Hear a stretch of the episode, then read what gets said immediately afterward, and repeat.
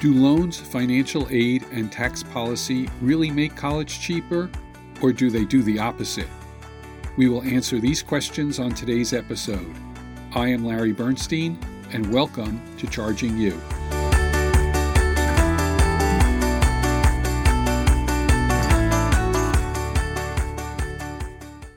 Increases in financial aid in recent years have enabled colleges and universities blithely to raise their tuitions.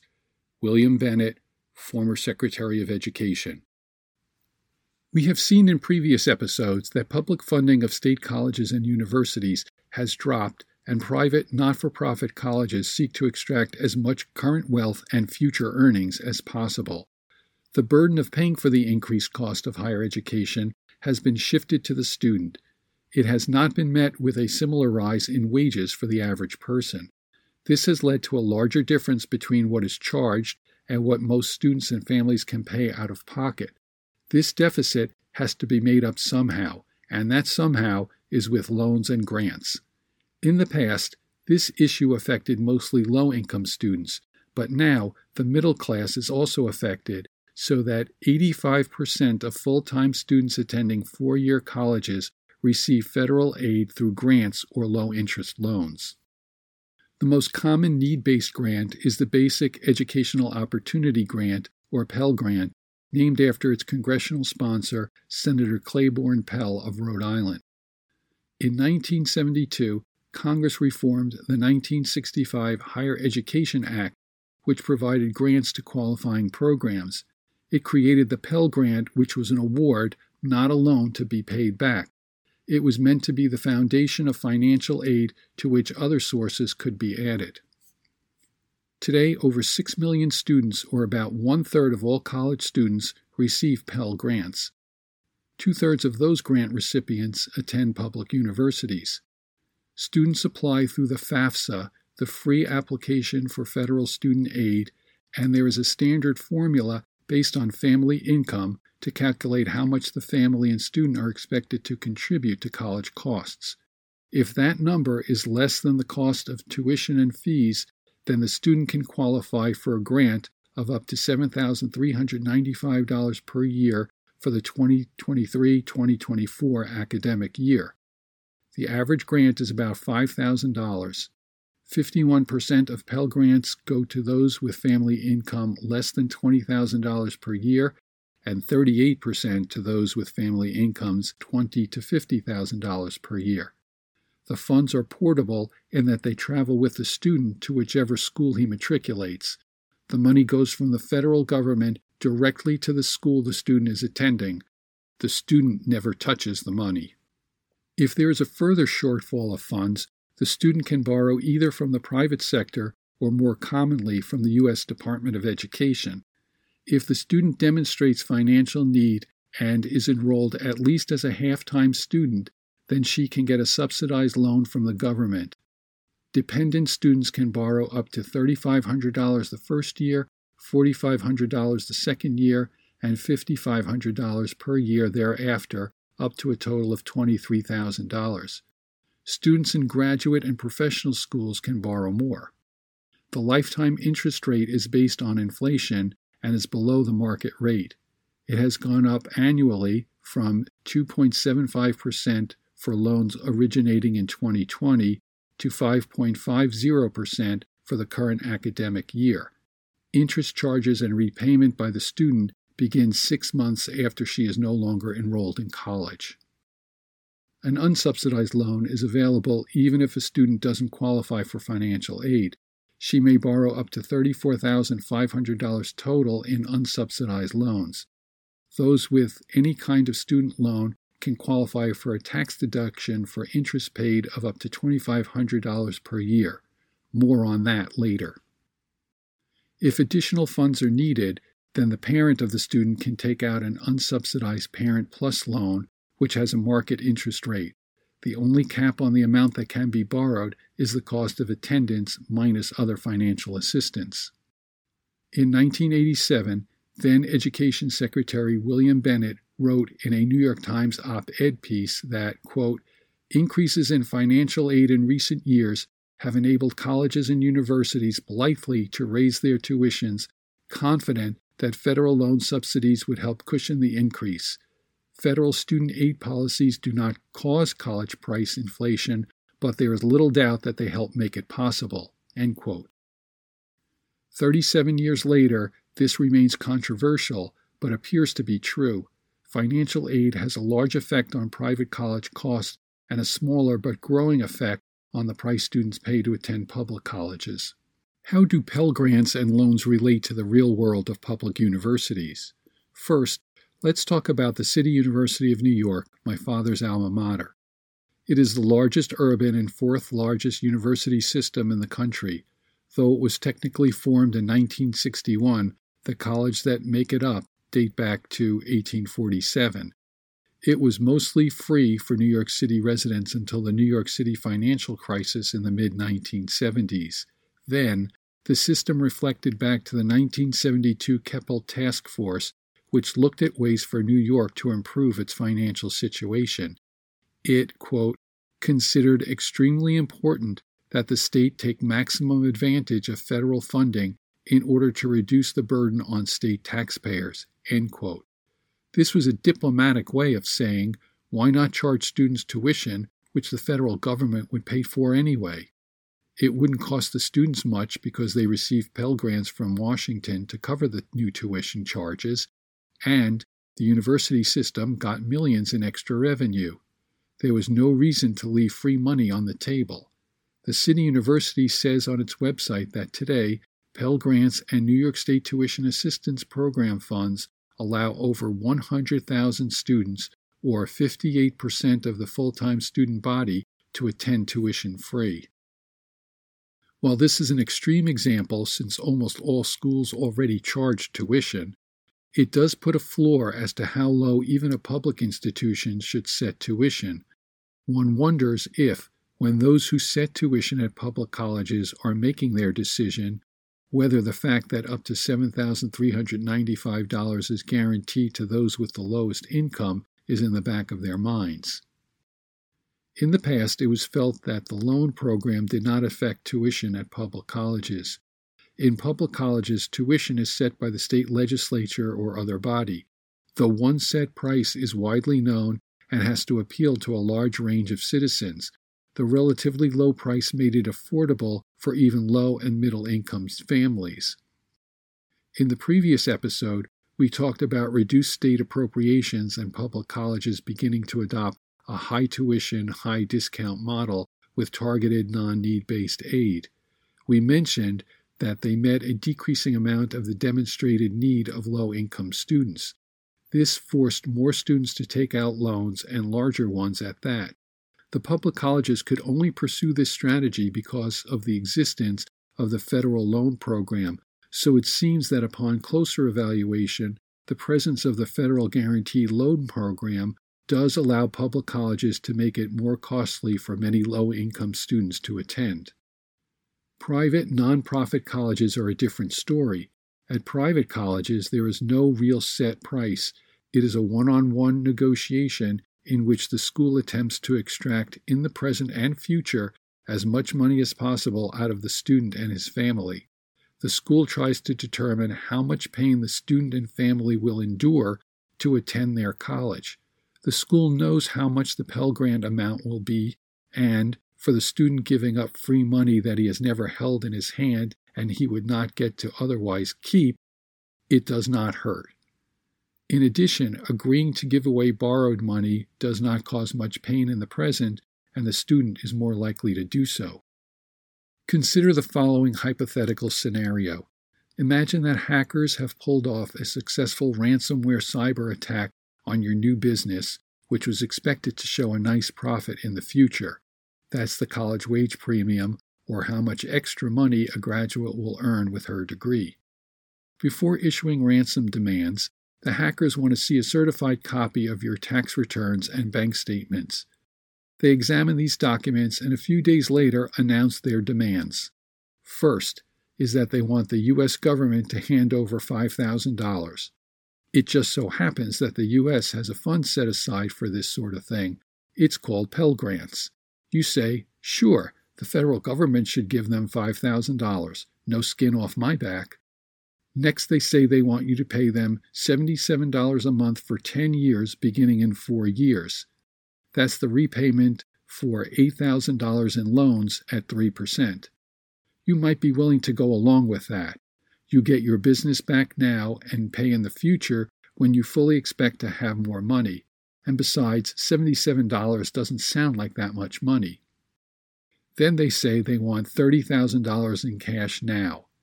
Ouch! Now we're talking real money and hardship. And remember, they know exactly how much money you have in savings now and how profitable your business will become in the future. They have outside advisors with the data to know how much other businesses paid in ransom to get their businesses back so they can make money in the future. Now you balk and think, is it worth $30,000 or can I spend that money on something else? This $30,000 is the number that really counts. The rest is either not your money or a future cost which doesn't affect you in the present to the same degree as paying a lump sum today. If you agree to the $30,000, the hacker gets $5,000 from the government, plus $8,000, the principal of all the loans, plus $30,000 of your money, or $43,000 total now. But it only costs you $30,000 now. Well, actually, $27,500 now because of the American Opportunity Tax Credit, which we will go over shortly, and approximately $9,000 later, or $77 times 12 months times 10 years, $9,240 total principal and interest, minus the tax credit on interest, which we will also discuss in a few minutes, or $36,500 total over your life. The cyber attack which we just mentioned corresponds more closely to the behavior of private colleges and universities. The influence of Pell Grants and loans on private colleges and universities is greater than that on public universities. Since tuition sticker price is so high and the amount paid by a student more individually determined, the school can take into account how much the student will receive in grants and loans. The New York Federal Reserve estimated that for every $1 of federally subsidized loans, tuition at private institutions goes up 60 cents. So that's 60 cents on the dollar for loans. For grant aid, other studies show that the amount of tuition increased to students with grants is probably even higher than 60 cents on the dollar, especially at private institutions. When more government aid is given, less aid is given by the college itself. The college is looking to find that Goldilocks out-of-pocket amount that is not too high to scare away the applicant and not so low as to give the student the economic surplus. Think about it. What would happen if the U.S. government gave out vouchers or subsidized loans for a Taylor Swift concert, or for the Super Bowl, or for a combination Super Bowl-Taylor Swift concert? That could happen. Do you think the price for seats would stay the same or go up? I bet that it would go up. There are a couple of other related topics which might imply, but certainly do not prove, that an increase in loans or aid tends to lead to an increase in the amount spent. One study looked at the effects of an increase in the mortgage deduction in Denmark and concluded that it induced people to buy bigger and more expensive houses, induced them to increase indebtedness, and did not change the overall percent of home ownership. Similarly, people tend to buy larger, more expensive cars when car loans are more accessible or have a lower interest rate. A car loan does not reduce the cost of the car. It makes it easier to buy the vehicle by stretching out the payments. It does not discount the cost of the automobile. Likewise, grants and loans have improved accessibility to higher education, but they have not reduced the cost. We saw something similar to the results of the Danish mortgage deduction and lower car interest rates when home prices skyrocketed in 2020 and 2021. The supply of homes for sale was limited and demand was high. Prices skyrocketed because the amount of the loan payment was still relatively low due to low interest rates. Homebuyers were buying a monthly payment. It didn't matter how much the house actually cost. What mattered was how much they had to pay out each month when factoring in principal, tax benefits, and interest rates. So if the interest rates were very low, it was okay if the principal of the loan or the price of the house was high, as long as the monthly payment was affordable. Likewise, if students are paying less in interest, there is room for the college to charge more so that the total payment of principal and interest by the student was the same as if interest rates were higher, that is to say not subsidized, and tuition were lower. In the example of the ransomware attack, we had the student borrow $8,000 at 3%. To get the same $77 monthly payment on a loan with an interest rate of 5.5%, the principal would be about $7,000. With the higher interest rate, the student would only be able to afford a tuition that is $1,000 less. So the college could raise tuition or reduce the amount of aid or discount if interest rates were low, but could not raise tuition as much if the interest rate were high. In fact, the New York Fed found that tuition did not go up as much with an increase in unsubsidized loans with their higher interest rates as it did with subsidized lower interest rate loans. The point of all this is not to say that grant and loan programs should be eliminated. It is to indicate that they may be responsible for a portion of the rising tuition and should be evaluated more closely. I should address loan forgiveness as well. If this becomes a precedent, there is no doubt that it would enable colleges to jack up tuition. They could raise tuition $10,000 and collect that extra money. The student can borrow $10,000 more and not be concerned, not care about the rise in tuition, confident that the extra amount borrowed will be forgiven. The higher tuition does not cost the student anything. The university has the extra money and keeps it. The student got off paying nothing extra, and the taxpayer is left with the debt. We have covered government grants and subsidized loans. There is another area where the federal government supports paying for the college years, and that's through tax incentives. The first is very straightforward and visible, the American Opportunity Tax Credit taken on the federal 1040 return. The credit is 100% of the first $2,000 spent on qualified education expenses and 25% of the next $2,000 spent for a maximum credit of $2,500 per year per student. To qualify for the full credit, the modified adjusted gross income must be below $80,000 for a single filer and below $160,000 if filing jointly. In the second episode, we had a baseball player applying to a fictional college and said his family would have to come up with $4,000 to pay for college.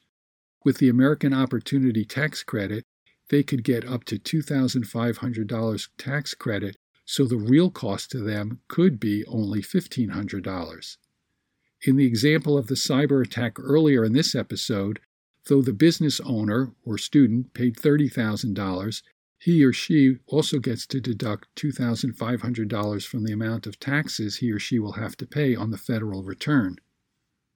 Also in that scenario, if the student had a 10-year loan for $8,000 at 3%, the monthly payment would be $77, and the total interest paid over the term of the loan would be $1,240. This interest could be deducted from his or her federal taxes. So if the student were in the 20% bracket, he or she would pay $248 less in taxes. The second area of government support is the 529 plan. This began in the 1980s with a prepaid tuition plan. In Michigan, citizens could prepay future tuition at the current amount so as to be shielded from the rising rate of tuition. The state of Michigan paid federal tax on the investment earnings, but subsequent court challenges said they did not have to pay the tax on earnings. Legislation in 1996 established Section 529 of the tax code, hence the name 529 plans, making the earnings tax deferred until distribution. In 2001, Congress made distributions tax-free as well. 529 plans yield government-sponsored financial relief in several ways. First is at the state level, though there is much variation of the benefit between states because each state has different rules and different tax rates. As of 2021, only 6 states offered no benefits for 529 savers, and 9 states had no income tax to allow for a deduction. 32 states and the District of Columbia allowed some sort of tax deduction, and 3 states gave a tax credit. The total benefit of the deduction depends on the tax rate and the limit as to how much of the 529 contribution is deductible. Therefore, in 2021, the actual maximum benefit varied from a low of $48 per year in Rhode Island to a high of over $1,300 per year per student in Colorado. New Mexico, South Carolina, and West Virginia had no ceiling on the amount of the contribution which is eligible for a state tax deduction, and the savings in those cases could have been much higher. At the federal level, the saver does not have to pay taxes on the capital gains of 529 investments, so if a family with income between $83,000 and $517,000 per year invested money which grew by $50,000 over time, they avoid paying 15% of $50,000 or $7,500 of capital gains taxes. For those with income greater than $517,000, the rate is 20%, so they save $10,000. Those with incomes less than $83,000 don't pay capital gains taxes, so they do not receive a benefit since they don't have to pay for the stock appreciation accrued in 529 accounts. Dividends and income of 529 investments are also not subjected to income taxes, so there is further saving there depending on the tax bracket of the saver. But the biggest benefit of 529 plans has been the explosive growth in the stock market, which we quantified in the second episode. While families may think they are pocketing more money and coming out ahead with tax benefits and a rise in the stock market, they are just deluding themselves. Remember that private colleges and their enrollment advisors know all this, and they want at least a chunk of that money. In fact, the consequences of grants, loans, and tax breaks is a rise in the cost of college proportional to the benefits provided. The average student and family do not get a leg up on the price of tuition, but just keep from falling further behind in their attempt to match the pace of the increased cost of higher education. Thank you for listening to Charging You.